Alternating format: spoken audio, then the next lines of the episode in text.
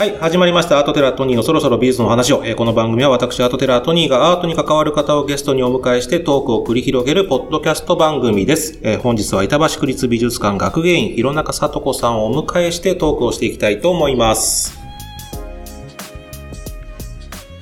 ということで、ご出演いただきましてありがとうございます。よろしくお願いします。よろしくお願いいたします弘中です。はい、ということで、今回、まず板橋区立美術館に来ましたので、まず板橋区立美術館どんな美術館ですかっていうところからよろしくお願いいたします。はい。えー、まあ、板橋区立美術館はが、1979年にできましたので、まあ、はい。今から41年前にできた美術館で、まあ、あの、東京の23区の中では初めてできた公立の区立美術うんうんうん館というふうに言われておりまして、はい。まあ、あの、板橋っていうあの、地名もついているので、あの、板橋区ゆかりの画家だとか、はい。あとは江戸可能派の、あの、作品と、あと、まあ、ボローニャ国際絵本原画展をはじめとする絵本の展覧会を、3つの、あの、柱を中心にして展示をしている美術館です。あの、なんか、僕イメージで言うと、板橋区立美術館って結構、まあちょっと昔というか、あの、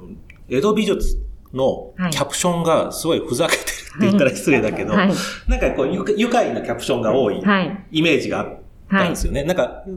僕のみちょっと聞いた話だと、はいそんなにその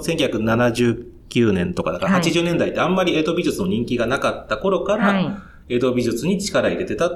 っていうのを聞いてたんですけど、そうでしたっけ、それ。そうですね。はい。あの、まあ、江戸時代の絵画って、もうタイトルがこう、何々図みたいな、うんうんうん。タイあの、ホテイズとか、ああいう硬いタイトルのものって多いんですけれども、まあ、あの、昔、館長をしていた、はい。あの、安村さん、あの、安村敏信さんが、まあ、かんあの、江戸時代の絵画の中心にやってらして、で、まあ、あと、今の、今年、昨日、え一昨日から館長になった松岡うん。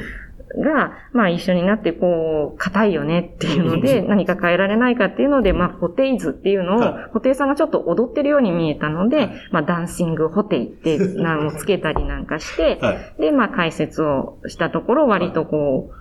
まあ、もちろんホテイズっていうのもちっちゃく書いてあったりするんですけれども、まあ、非常にわかりやすいということで。つ通称みたいなことですよね。そうですね。はい。で、親しまれるようになりました。なんかある作品かなんかは、僕まだ板橋区立美術館仲良くなかった頃というか、まあ、今別に仲悪いわけじゃなくて、まあ普通にお客さんとして一部座として見に来てる頃に、それこそアートテラー始めた頃ですから、はい。もっと美術館って面白くなるべきだって、なんかこう、まあ、尖った時代だったんですよね。はいで、他の美術館やっても全然キャプション面白くないなって中で、板橋区立美術館初めて来て、江戸美術展見た時に、はいキャプションに書いてあったのが、なんか目つきがいやらしいとか書いてあったんですよ。わ、なんか、ちょっと嫉妬したというか、お面白いやん、みたいな、なんか、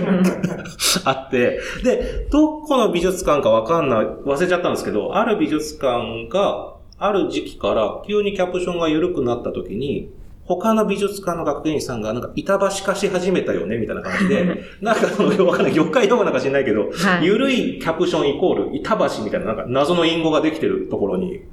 驚いたことがあって、嬉しいですね。嬉しいことだと思う。そういうなんかはい、ありますよね、板橋。それからもう一つ、あの、板橋、僕は板橋区立美術館に来るときに楽しみにしてるのが、あの、上りが立ってるんですよ。はい。美術館の横に。何年前だったか、ふと、まあ、いつものように通ってきたら、素通りしないでって書いてあったんですよ。はい。こんな切実なこと書いてる美術館他にないなと思って。で、なんか楽しみに毎年毎年見てたときに、ある年はなんか永遠の穴場みたいな、はい。あありまありしたよねましたね。そんな年も。あれって、あの、どうやって決めてるんでしたっけ？あれは、はい。あの、毎年一回、あの、美術館の私たち学芸だとか、事務方、あと受付監視の人とか、あとなんかその場で声かけられた人なんかに、何かこう、あんまり文字長いと読めなくなっちゃうんで、はいはい。まあ大体何文字ぐらいで、ちょっと今年のコピーお願いしますみたいな感じで、みんなから募集して、はで、無記名で、はそれでそれを集まったものを貼り出して、はいそれもまたあの、みんなで投票していくっていうやり方で、毎年決めてます。い。今まで弘中さんのが採用されたことはあるんですか？一度としてないです。今まで自分の中でこれはって押したのはあったんですか？ちなみに。ボツになっちゃったやつで。覚えてないですね。なんかその場のノリで、あの、結構こう、時事ネタみたいなのをこう盛り込んでいくんですけど、際どすぎて落とされるみたいな 感じで、あの、ダメですね。これは毎年な、大体いつ頃に変わるんですか？いつも、あの、ボローニャ店の時にリニューアルされるあように絵本のしてるんです。はい。ってことは大体6月ぐらいそうでですね。。はい。だから今年また2021年バージョンも楽しみにしていただけたらと思うんですが、はい。この永遠の穴場っていうのはどういう意味でついちゃったんですか？永遠の穴場を考えたのが、今、江戸絵画やってる上松なんですけど、はい。まあ、そ その通りですよね。あの、都心からも遠いし、はいはまあそんなにこう、なんでしょう、派手な何かがあるっていうわけではない穴場で、うん。ありながらも、まあ、穴場ってちょっと見つけると嬉しい確かにです確かに。はいはいはい、はで、い。人にもちょっと言いたくないけど言いたいみたいなところもあるのはいで、そういう気持ちになれる美術館っていうことじゃないかなとあ、私は解釈してます。これで思い出したんですけど、はい。月曜から夜更かしっていう番組のスタッフから僕のところに連絡があって、はい。僕はブログで多分紹介してたんですよ、これを。この画像を使わせてくださいみたいな。多分板橋特集かなんかの時に、これぞやっぱ板橋らしさだみたいな感じで、すごい熱いメールが月曜から夜更かしです。ああ、ぜひあの使ってくださいって言って送ったのは覚えてますけど。まああれなんですよね、その穴場っていうだけあって、ちょっと駅から遠いですよね。そうですね。アクセスにちょっと。そうですね。はいそうですし、あと、その、も最寄りの駅まで着くにもちょっと癖がある感じで。なので、はいまあ、いい運動にはなると思います。そうですよね。はい。全部の駅から遠いんですよね。全部の駅から遠い。成増からも遠いです。地はい下鉄赤塚、もしくは西高島平はい。ですかね。そう、全部歩いてこなきゃいけないですけども、近くにはなんか大仏も、そうですね東。京大仏がある。はい。あと、ここ、ちょっと見えてますけど、裏山も23区とは思えない感じのワイルドな 裏山があって、最近見ないんですけど、タヌキが住んでたりもするんですよ。へえ。そう、公園もありますしね。はい。あと僕のおすすめは、ここから、板橋区立美術館が歩いて2、3分の場所にある不動の滝っていうのがあって、どんな滝なんだろうと思って楽しみに行くと、蛇口の締め忘れぐらいの水量が、不動かもしれないけど、すごい水量のものがあるので、そういうのも含めてちょっと楽しんでいただきたいなと思うんですが、あれなんですよね。2019年にリニューアルしたんですよね、はい美術館が。そうですね。あの、40周年を迎える年に、あの、だいたい1年間ぐらい占めていて、あの、リニューアル工事をして生まれ変わりました。どんなイメージですか？あ、僕はもう来た時に、もうだいぶ綺麗になっちゃって、正直ですよ。そのやっぱり、もちろん、まあ、昔の感じの、あの、また、なんか昭和から取り残されたようなというか、感じが、まあ、板橋区立美術館さんらしいなと思ってたし、はいやっぱりその上りが、やっぱ自虐ネタが多かったんで、はいそのマッチしてたじゃないですか、雰囲気が。それがやっぱりリニューアルしてめちゃめちゃかっこよくなったので、一発目の時の上りが全然笑えなかっ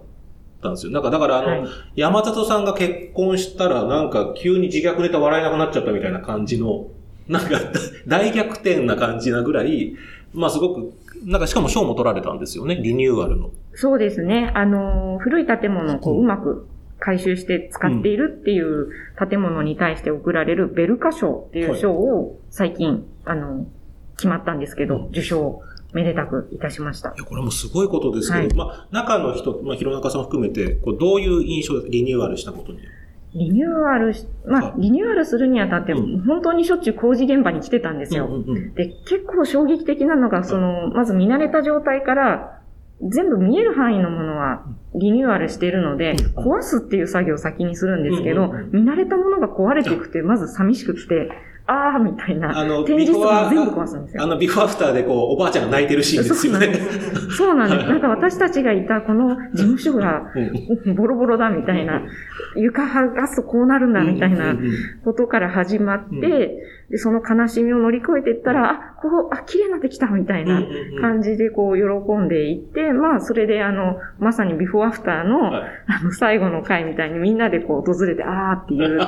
頭にあの曲流れてた。あの曲が流れる感じで、ああ、こう、展示室こんな綺麗になったんだ、はいみたいな。使いやすそう、みたいなでも、展示さんも、やっぱだいぶ使いやすくなりました、今回のリニューアル。そうですね。あの、ちょっとやっぱり40年前の設備だと、うんあの、機械だとかの技術もすごく変わっていくので、うんね、燃費が悪い部分もちょっとあったんですけど、そういったところの問題なんかも、あの、解消されてますし、あと、電気も全部 LED に変わったので、あの、安定した、あの、照明なんかもできるようになったのでうん、よかったなと思ってます。他のその展示室以外の施設でここが大きく変わりましたよとか、ここが見どころですよみたいなとこってありますか？見どころですっていうのもなんですけど、トイレが綺麗になったの良かったなと思います、本当に。ね確かに古いトイレのイメージはありましたよね。確かに今、パーッと思い返して、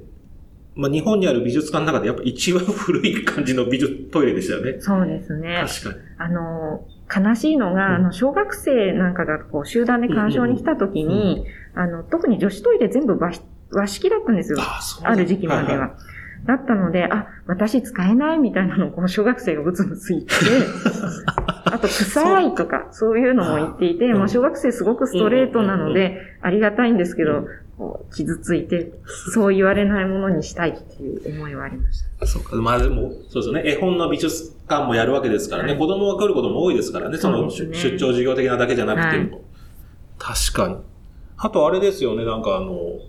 ちょっとこうみんなが集える場所みたいな、今ちょっとまあコロナだから、はい。あの、ストップしてますけども、そういう場所もできたりとか。そうですね。あの、入り口入ってすぐ左のところにラウンジっていうスペースを初めて、今までなかったもので作って、で、まあ美術鑑賞を終えた人に、まあそこにうん、こう、ちょっと過ごしてもらったり、まああと将来的には何か、あの、ワークショップじゃないですけど、ちょっとしたことなんかもイベントができるようにっていうことで今、いろいろ準備をしてますが、まあこの状況なんでうん、いつできるかという感じではあります。ですよね。いやいや、本当でもだいぶか変わったなっていう印象は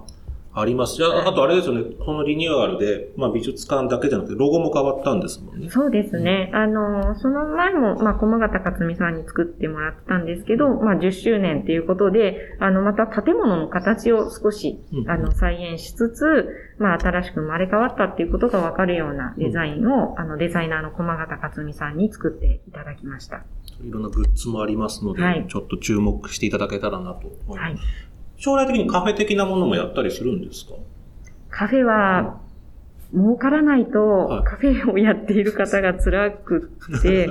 で、ん。まあ、よく他の美術館ともお話しするんですけど、正直なかなかこう、美術館のカフェって儲かるのが難しいそうなんですよ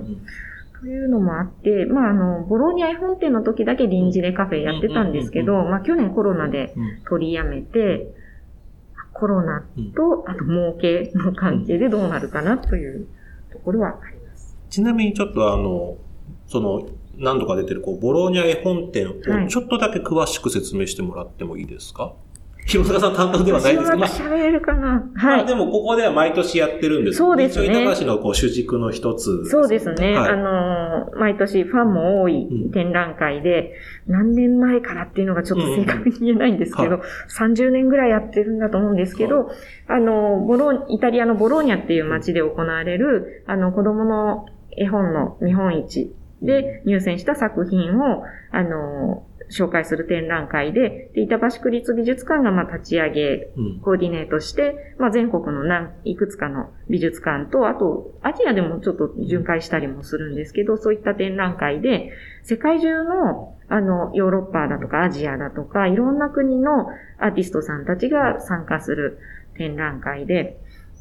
で、板橋区立美術館ではまあ、ただ紹介するっていうことだけではなくって、まあ、例えばあの、お子さんが、こう、絵本を作れるワークショップを、その、入選者の方が先生になってやるっていうのもありますし、あとはちょっとプロを目指したいっていう方、まあ、美大生とか、あとご自身で作られてる方なんかが参加する、それもまた入選作家さんが先生となった絵本の講座みたいなのもやってます。で、実際実はこの、あの、ワークショップに参加された方で、それをきっかけにして、ボローニャ店に入選したっていう方もいらっしゃるので、へ非常にこう、うまく回ってるというか、すごいですよね展示して、誰かが育って、また帰ってきて、みたいなサイクルができていますね。ーだってあの、去年なんか、本当去年、まあ、2020年なんかコロナだから、はい本場ボローニャではできなかったけど、それを板橋ではやったんですもんね。そうですね。見本市がやっぱり人が集まるので難しかったんですけれども、まあ、いつものこう、ネットワークといいますか、あの、松岡という館長がやってるんですけれども、彼女のパワーだとか、人脈もあって、あの、まとめて輸出してくださって、板橋で展示することができました。だから板橋みんな遠い遠いって言うんですけど、ボローニャ行くのに比べたら全然近いですからね。そうですね。何時間も近い。そうそう。はうん、アクセス悪いとはいえ、い。はい。ボローニャより近い。だからそういうすごいことをやってる美術館だっていうのはちょっと伝わるといいなと思ってるんですが、まあ今回弘中さんにゲストにいただ来ていただいてますが、弘中さんが得意とするというか、はい。主に担当されてます。まあそして板橋区立美術館で、まあこれも一つ代名詞のようになってますけど、はい池袋モンパルナスの作家さん、いや池袋モンパルナスの展覧会多いですけど、はい。そもそも池袋モンパルナスって何ですかというのをはい。改めてよろしくお願いいたします。はい。まあ、池袋モンパルナスっていうのが、何、何かこう実体のある、例えば池袋モンパルナスと名付けられた、なんでしょう、マンションとかなんかうんあるわけでも、グループがあるわけでもないんですけれども、あの、1920年頃から、あの、池袋といっても、まあ、池袋駅から、あの、西武線の椎名町とか、はいはい。あと、有楽町線や副都心線だと、要町とか、うん。あのあたりの駅周辺に、あのあたりがちょっとその当時はまだ、あの、ちょっと掘り返すとお水が出てくるような沼地だったので、あんまり、こう、住宅地には適してないと言われてたんですけれども、ある、あの、地主さんが、ご自身のお孫さんのために、うんお孫さんも美大生だったそうなんですけど、あの、アトリエ付きの住宅を建てたところ、あの、お友達がやってきて、あ、いいねっていうふうに言われて、で、地主さんがあそんなに喜ぶんだったら作ろうっていうのではい。作り始めたら、あの、やっぱり学校に通ってると口コミで広がっていくので、あれよあれよという間にこう、その、長屋が埋まって、そうなると、こう、隣の地主さんも、はいうちも作ろうってなっはいて、たくさん作っていはい。って、もう画家の街ができていったというのが、それも画家って言っても、だから若手学生、画学生のための最初としてはっていう。はい、あの、決して高級なものではなく、あの、アトリエといっても、その板で、板張りのこう床があって、北向きの天井窓があるだけの簡単なしつらいなので、あの、上京してきたばっかりの画家になりたいっていう若者とか、本当に美大生だとか、うん彫刻、まあ、画家だけじゃなくて彫刻家だとか、まあ、あと、アトリエが必要かどうかわかりませんけど、演演演劇だとか映画とか、ああいった関係の芸術関係の方が多く住んでいらしたと言われております。と、一番マックスだとどれぐらい住んでたとかって分かってるもんなんですか？一番多い時だと100とか200とかも、その、長屋はあって、で多分長屋に本当は住んでないけど勝手に転がり込む人もいたと思うので、何百人もいたんじゃないかなとは思いますけど。その中でこう代表的な作家さんっていうと、例えばそうですはね。まあ、あの、その池袋モンパルナスっていう名前の詩を書いた、あの、詩人の小熊秀夫っていう北海道出身の詩人なんかは、まあ、彼も絵をこう画家たちに触発されて描くんですけど、まあ彼が、まあ中心となったと言ってもいいと思うんですけど、あとまあ彼の周りにいた寺田正明ですとか、あの麻生三郎ですとか、はいあと愛光だとか、あと吉井正だとかもいましたし、あとまあ彫刻家の人たちも、あの、かなり住んでいたと聞いてます。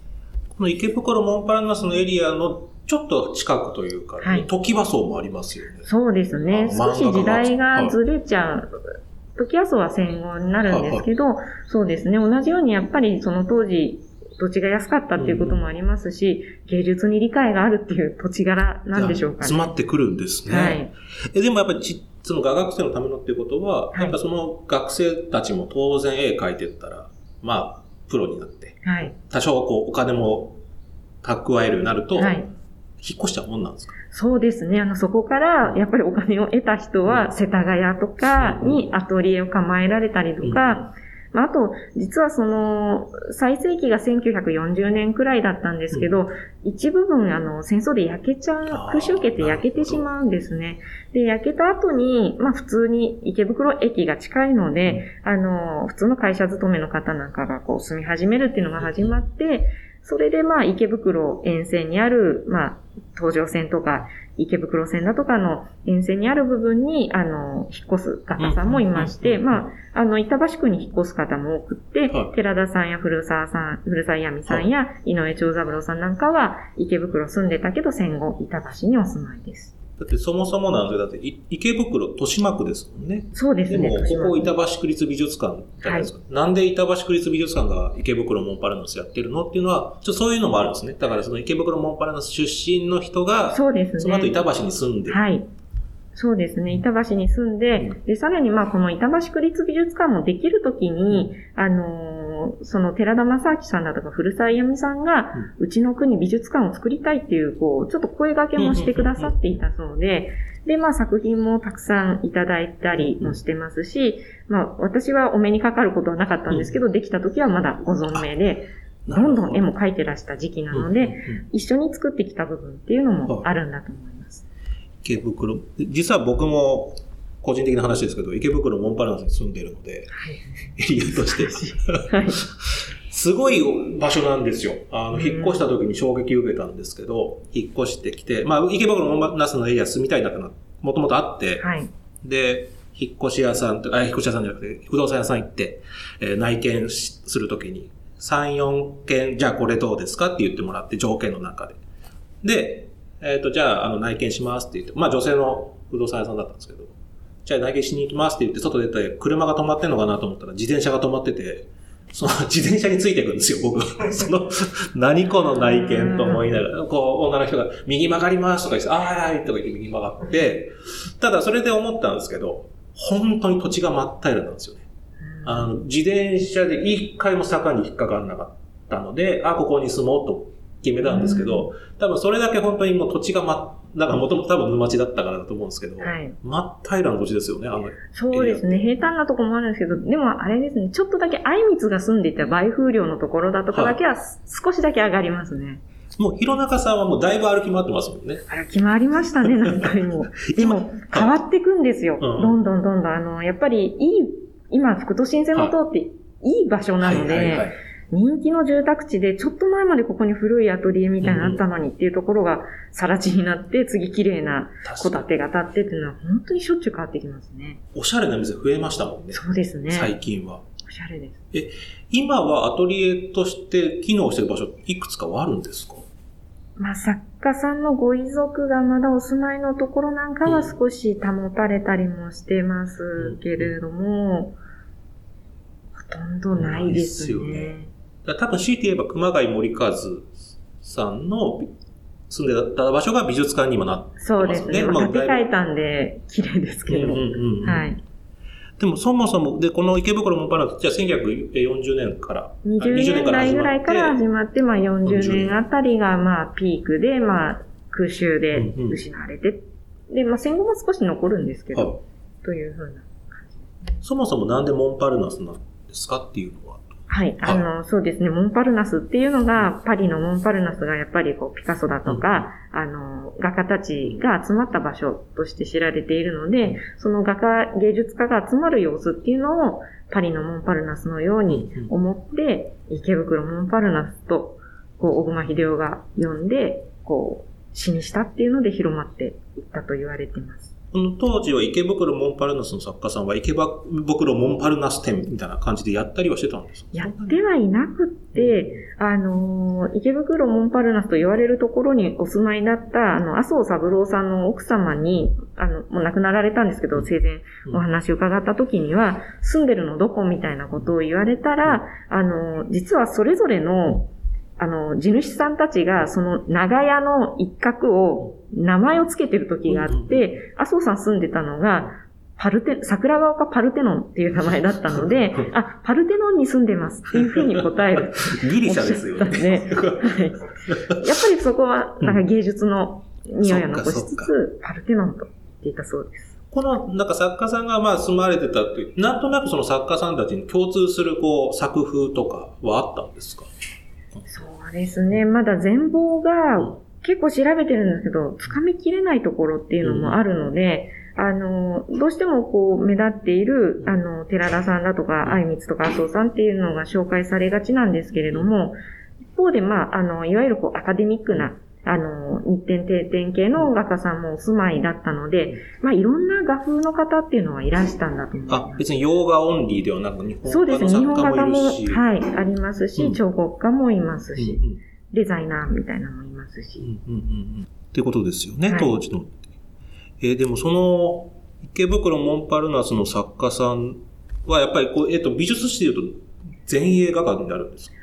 ジャンルとして考える。そうですね。目立つ方は、はいまあ、前衛アバンギャルドやってた方が多いなという感じはしますね。この人たちはでもつながりはあったんですか？こう、近所としてはい。やり取りしてるのか、それと例えば師匠的な人がいて、はい。その人の元に集まってるのかっていう、どういうつながりになるんですか？今の流れの方がちょっとご近所さんっていうだけな感じをするんですけど。そうですね。あのーまあ、まず住むときに、例えば誰かが住むと、うあの、アトリエ探してる友達に、あの、池袋住みやすいから、うん家探してあげるよ、大家さんに、あの、掛け合うよ、みたいな感じで住んで、お友達同士が近所っていうこともまずあり得ますし、あとは、あの、銭湯を使う時代だったので、銭湯でう、ん。あ、有名な画家さんだ、みたいな感じで、こう、裸の付き合いみたいなのが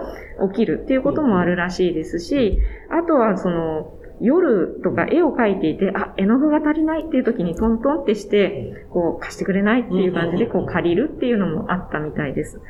で、あとは、あの、池袋美術家クラブっていうのが1937年に結成されて、で、まあ、小熊秀夫なんかも絵出してますし、まあ、古澤さんとか南波達夫さんなんかも出品して、あの、池袋の駅前にあった喫茶店なんかの壁に展示をしてたっていうのが分かってます。これってでも、そもそもこの時代に池袋モンパルナスに匹敵するぐらいのアトリエ村みたいなものって日本全国で見たらあんまない、やっぱ相当珍しいもんなんですか？珍しいと思いますね。まあ、あのー、美術学校があった上野の近辺なんかには何人か画家さんは住んでたとは思うんですけれども、ここまでこう銭湯であったり絵の具借りしてくださいみたいなこう、付き合いみたいなのはなかったと思うので、まあ、多分珍しい現象だったとうん、うん、思います。うん、うん、うん。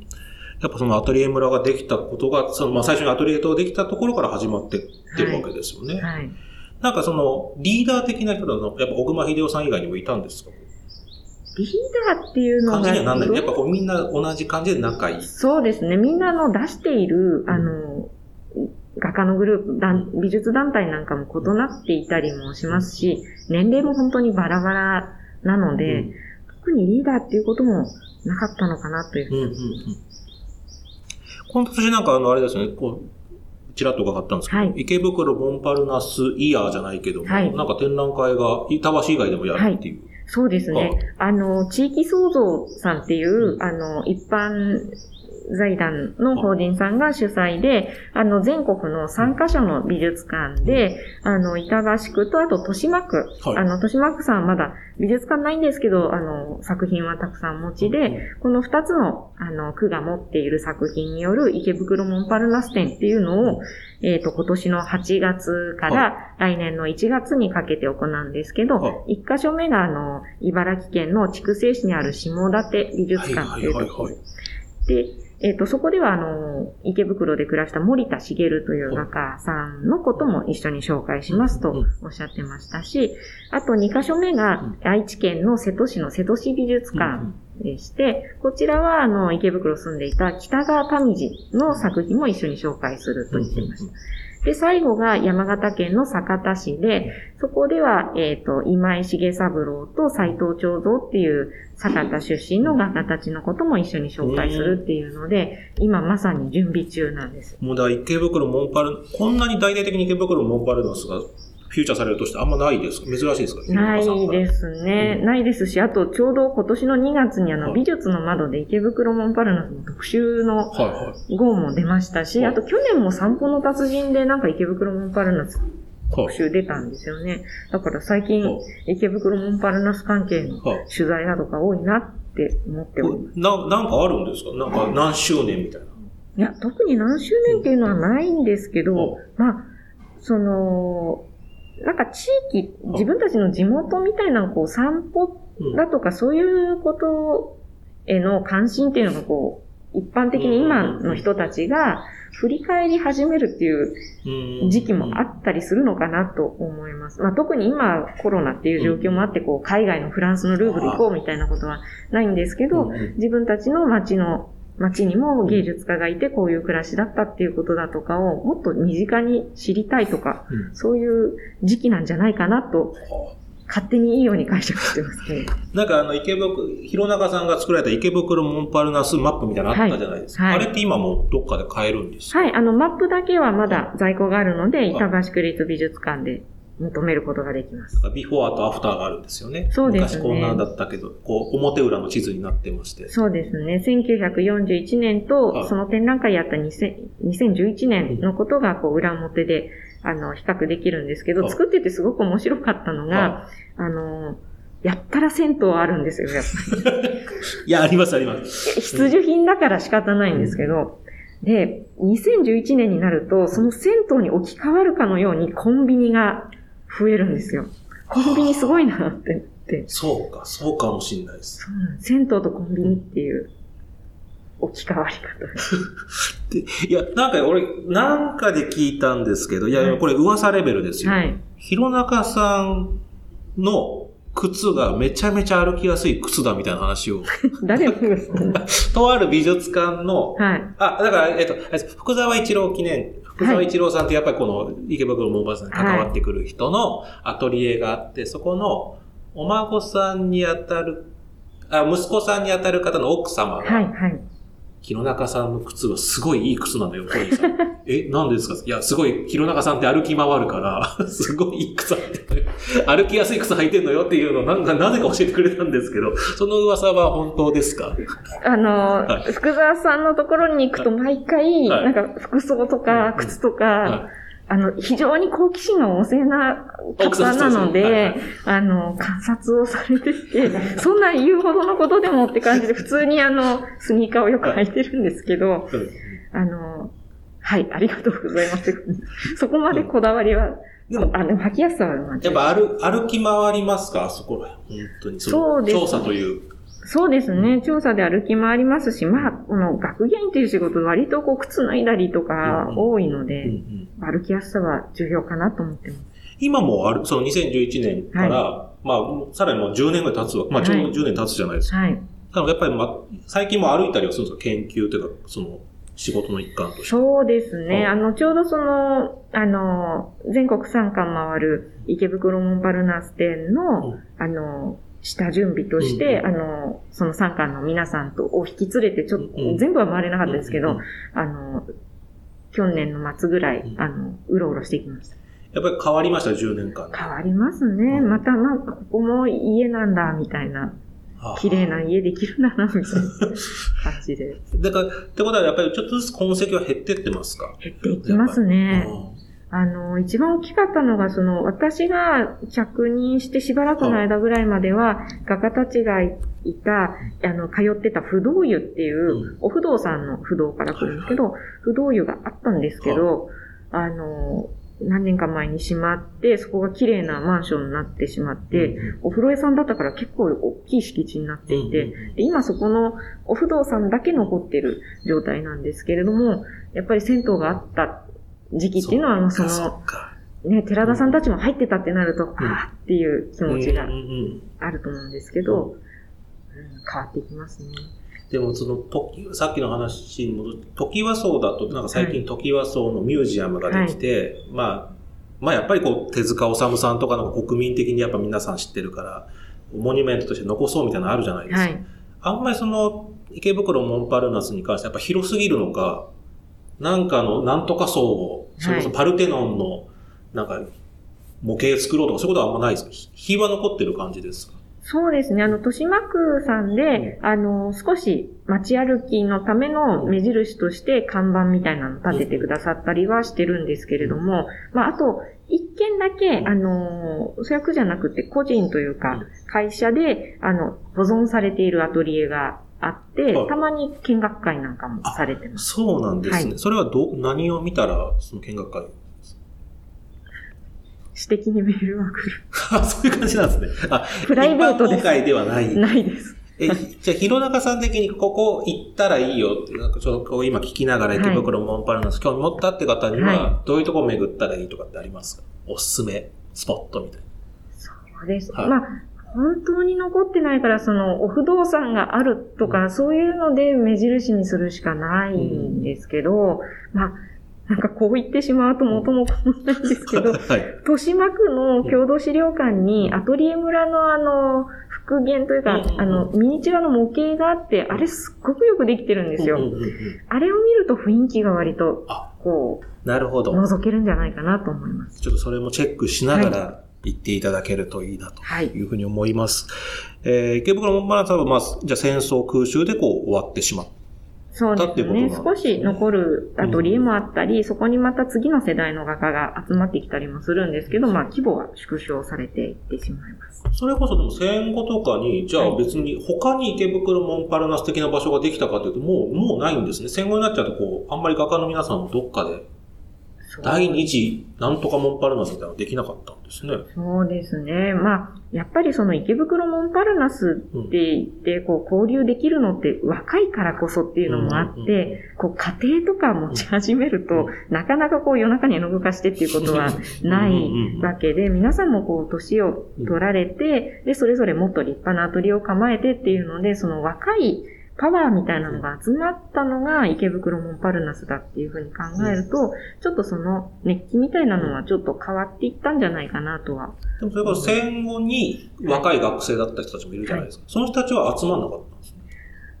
まその次のもう第7世代じゃとかじゃわかんないですけど、はい。そういうのはないんですね。やっぱこの時代特有のなんか感じなんであすかね。そこまでの大きさっていうのは、やっぱりその時代だけだと思うんですけど、まあ戦後も、うんその、山下菊次だとか、大塚睦美だとか、ちょっと年下の世代の人たちが池袋あたりで、ま、あの、割と近所に住んで、絵を描いて交流してっていうのがあったんですけれども、あとはその池袋っていうあのうん土地うんが、多分急激に価値が上がってしまったので、アトリエをその、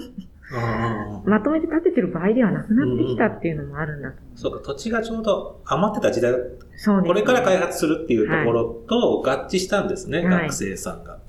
しかもだからそこが面白いですよね。だってこれから土地作るっていうと、それこそ田園調布とか、多摩ニュータウンとかじゃないけど、もう学生向けに作んないじゃないですか。はい。土地が有り余ってる以上、せ成城とかもそうですけど、はい。まあ金持ち向けに作るのに、ちょっと珍しくだから本当に若者向けに作った街だったんですね、そうです当時。ね。あそういうのがこう合致した。うん。さあ、そんな今、板橋区立美術館では、まあちょうどこれ配信4月24日ですけども、展覧会、はい。また池袋モンパルのテーマにした展覧会やってますけれども、はい。さまよえる F で。はい。どんな展覧会ですはいかという、。えっ、今回。と、はい。3月27日から始まりました、さまよえる F でうん。っていう展覧会が、まあ、正式にはさまよえる F でうん、東京、京都戦時下の前衛画家たちという展覧会でして、で、まあ、この展覧会では、まあ、池袋に住んでいたメンバーでは、えっ、と、愛光と、まあ、寺田正明、麻生三郎、あと、南波田達夫家も一時期住んでたので、なんかがまあ住んでいた人なんですけれども、まあ、あの、こういった画家たちが戦争中にまあ、あの、シュルレアリスムを一時期描いていた、1930年代後半にシュルレアリスム絵画なんかを試みていたことがあったんですけれども、それはフランスの、はいまあ、マグリットとか大とかやってるのを見て、そうはい。う、身を見まあのねてというか、そうですね。ああいう、こう、真相心理みたいな、はい。こう、思想の世界みたいなものを書くっていうのをうん。試みていた時期があるんですけれども、まあ、あの、1940年代に入ってくると、だんだん、あの、フランス本国で、あの、シュルレアリストたちが共産主義者とこう結びついていくっていう動きがあって、こで、日本では、あの、共産思想がその当時、こう、合非合法だったうので、あ赤狩りってやつですそうですね。はい。で、あの、なんです、で、フランスのそのシュルレアリストたちと日本の画家たちはくっついてないんですけれども、あのまあ、と分数ぐらいはするんですけど、そんなにこう密にやってるわけではないんですけれども、その日本のシュルレアリストたちも危険なんじゃないかっていうことで、急に監視されるようになり始めて、別に共産主義じゃないのにってことですね。ないのに。はいはあの、まあ、そういう思想があった人も少しはあるかもしれませんけど、そういう目的では全くなく、絵の表現の方法としてのシュルレアリスムに関心があったのに、そういう疑いをかけられて、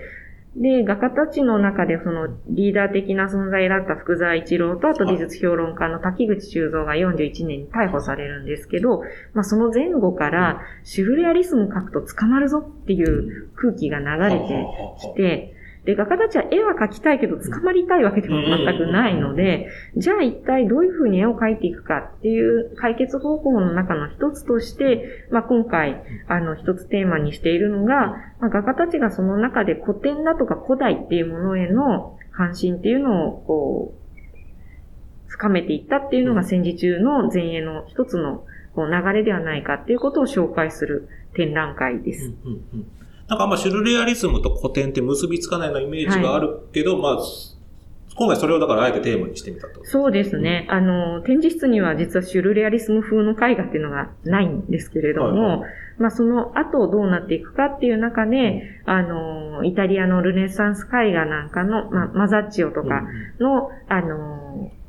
壁画なんかの一部分を書き写して、自分なりに解釈して書いたり、レオナルド・ダ・ヴィンチのモナリザ風のものが出てきたり、あとは戦争もだんだん激し、あ、それでイタリアのものっていうのに関心が向かうきっかけとしては、その、日独位の、あ。の、軍事協定なんかもあって、あの、イタリアのルネサンス絵画っていうのが割と優遇して、あの、紹介されるようになってくるんです。あ、じゃあシュルレアリズム書いてると、まあシュルレアリズムは敵国のフランスのものだし、はい、共産主義だしってなるけど、はい、イタリアの書いてると、結構政府はよしよしみたいな。はい、そうですね。まあイタリアでもこう未来派とかああいう前衛のものではなくて、うん、ダヴィン、レオナルド・ダ・ヴィンチとかああいう古典のものっていうのが、うん、あの、優先して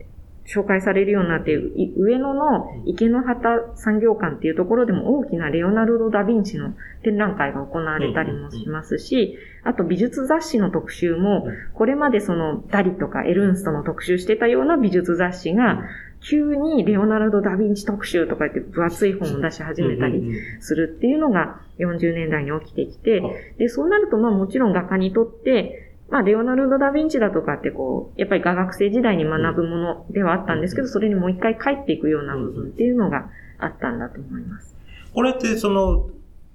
まあ、古典的な回って、それはまあ戦時中だから、あの、目つけられないように書くじゃないですか。はい。戦争終わったら、もう彼らは別のことし始めるんです。やっぱこのい、一時のブームというか、はい、風潮なんですか、それ。それがどちらでも言える部分っていうのが実はありまして、その古典っていうものに振り返るということがもう自極的に仕方なかったっていう解釈も一つあるんですけども、その一方でこう自分たちが絵を描くことの意味だとか、絵を描く、油彩画を描くっていうことの原点原点に一回戻るっていうことによって、あの、絵をもう一回こうリセットしていくような形で、そこから戦後の美術につながっ、あの、作品につながっていく人もいて、あの、吉井正なんかは、あの、戦時中にその、人物を、あの、丁寧に書くっていうことをやっていくんですけど、戦後もやっぱり人を書くっていうことには違いがなくって、それをこう、もっと、こう壮大なストーリーとして作っていきますし、福沢一郎なんかも、まあ一時期その、イタリアの壁画なんかからこう持ち込んだような作品を書きますけど、それもやっぱりイタリアとか、あの、えっ、ー、と、ヨーロッパの神話なんかに基づいていて、で、戦後も、あの、福沢はギリシャ神話をもとに、あの、レダと白鳥とかああいったものを書いていくので、まあ、必ずしもその、戦争が終わったからといってパッタリそれをやめるっていうんじゃなくて、それも一つ、こう、その時代を経て、また戦後こう、花開いていくっていうような部分が見えていきます。なんか今話聞きながら、そういえば広中さんに昔教えてもらったこと思い出したんですけど、はい、ある時、なんか僕は多分質問して、はい、戦時中の絵ってなんか茶色い絵多いっすよねみたいなことをなんか、ポロッと言ったら、はい、当時配給されてたんですもんね、絵の具も。ね、はい。だから、やっぱりその、絵描きたいからって好きに描ける時代じゃないっていうことは、まず前提条件としてあるってことなんですね。そうですね。うん、あのー絵の具と、あとキャンバスも全部配給になっていたので、あの、まず画家の組合みたいなのに入って、その組合費みたいなのを払わないと、その引き換えのチケットがもらえないですし、その引き換えのチケットを決まった画材屋さんに持って行って、引き換えてもらうっていうのが絵の具の入手方法だったんです。で、さらに絵の具も、あの、鉱石から作られているので、高い絵の具と安い色の絵の具があって、うん白なんかすごい高かったらしいんです。はいはいはい。で安いの茶色で、茶色い絵の具を使った作品が多いのは、もしかしたらその割と手に入りやすいものだったから、だから別そういうのにも考えられます。前衛画家だからもう、今のなんか前衛アーティストっていうと、はいもう日本の政府を批判したりとか、まあ別にそれ悪いわけじゃないんですけど、で、こうやっぱ前衛だから、こう尖ったことやるぜって思いがちじゃないですか、はい今。でも当時ってもう本当に、本当に尖ったことやってると本当にもう国から責められるレベルだし、はいなんなら画材ももらえないんですね。そうですね。うん画材ももらえなかったと思いますし、本当に、まあ、あの、福沢と滝口がすごく目立ちますけど、他の地域に暮らしてた画家たちも、あの、捕まっている人っていうのはたくさんいたので、でもまあ、捕まらない範囲で、どこまで、やっぱり絵を描くっていうことを止めてしまったらもう画家ではなくなっちゃうから、その絵を描くっていうことを優先しながらどういったものが表現できるか。で、今、この状況で生きている自分、画家としての自分っていうのを表現したいっていう思いも同時にあったんだと思います。でも配給でして、この絵、まあ、絵の具も変え、まあ、もらえて、はいやってるじゃないですか。はい発表はどうしてたんですか？この戦時中ってこの人たちは。発表が、まあ、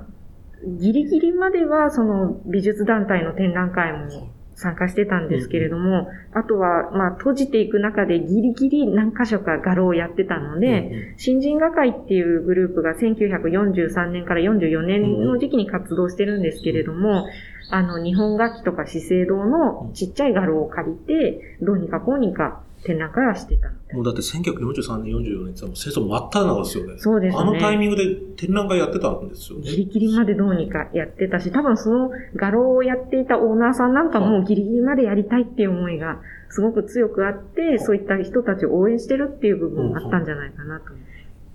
画家たちはもうやってると思うんですけど、美術雑誌も結構ギリギリまで出してるんですか？そうですね。あのー美術雑誌たくさん出てたものが、まあ、紙の配、紙も配給制になっていくので、と統合されちゃう、ん何、何、なんか二つの雑誌を一つにまとめてくださいみたいなことが起きるんですけれども、ギリギリまでやってますね。最後の方すっごい薄いですけど。へ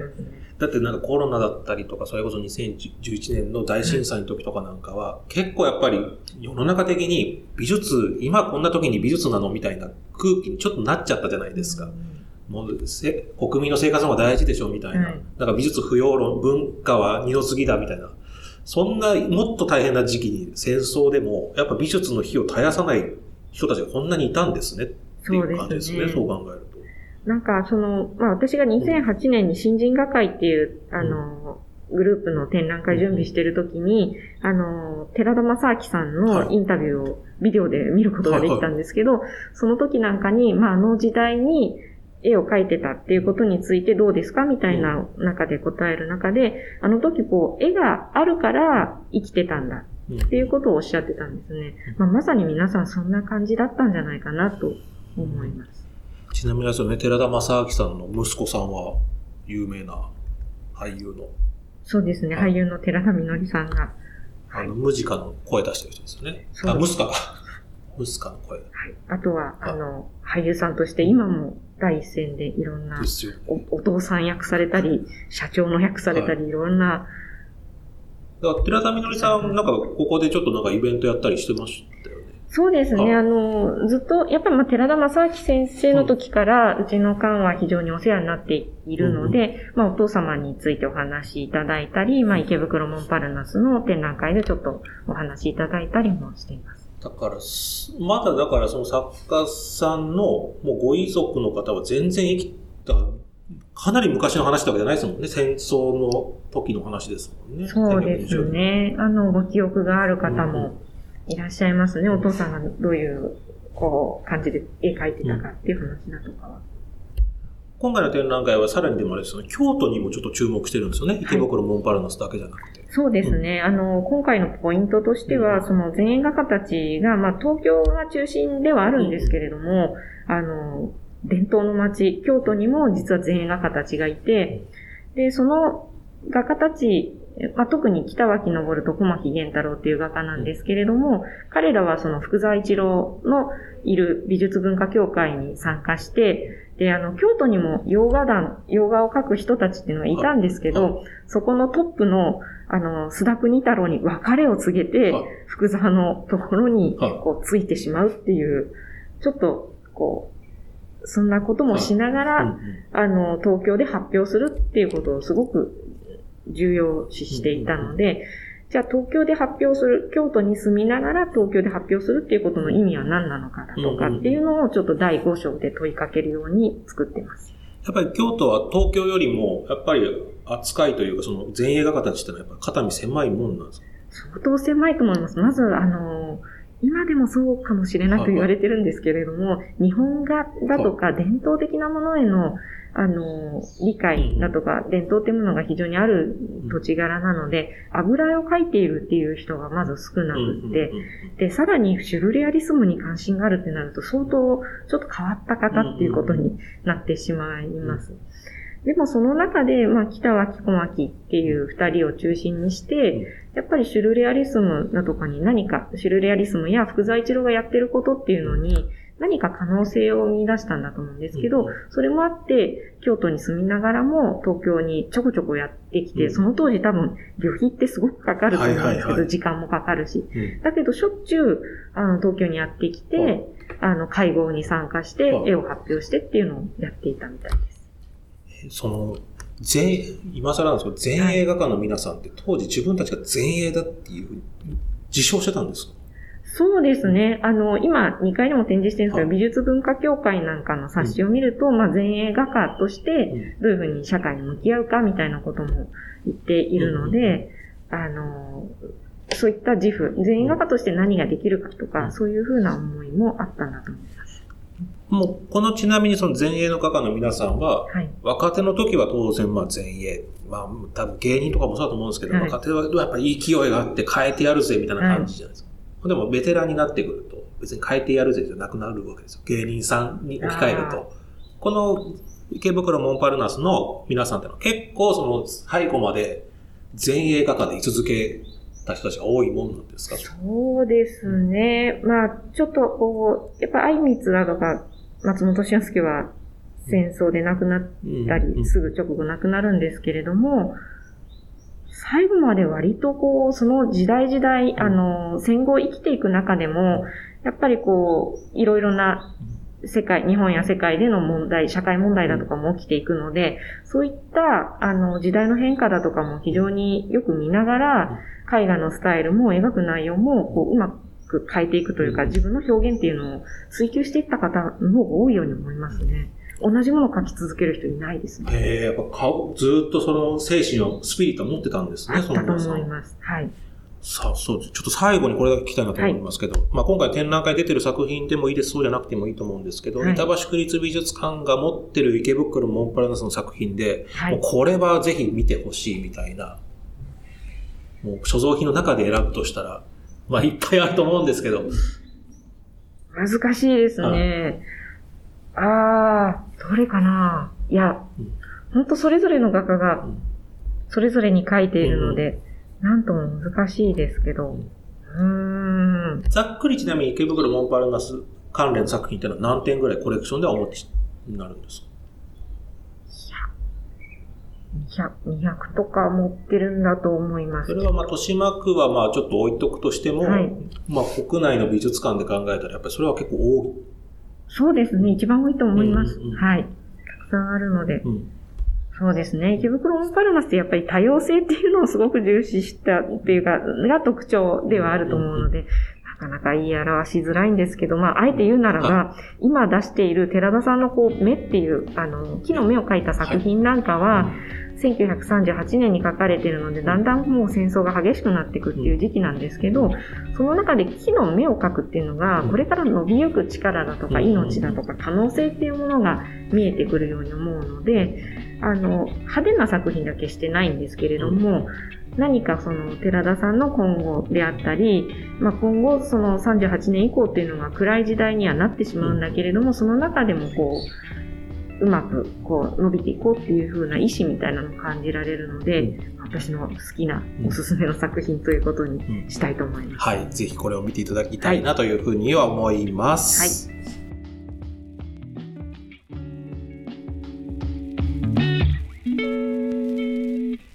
ことで、まだまだ池袋モンパルナスの話は尽きないということで、これは次回に持ち越したいと思います。次回はさらに弘中さんのご経歴を交えつつ、美術についての話を続けていきたいと思います。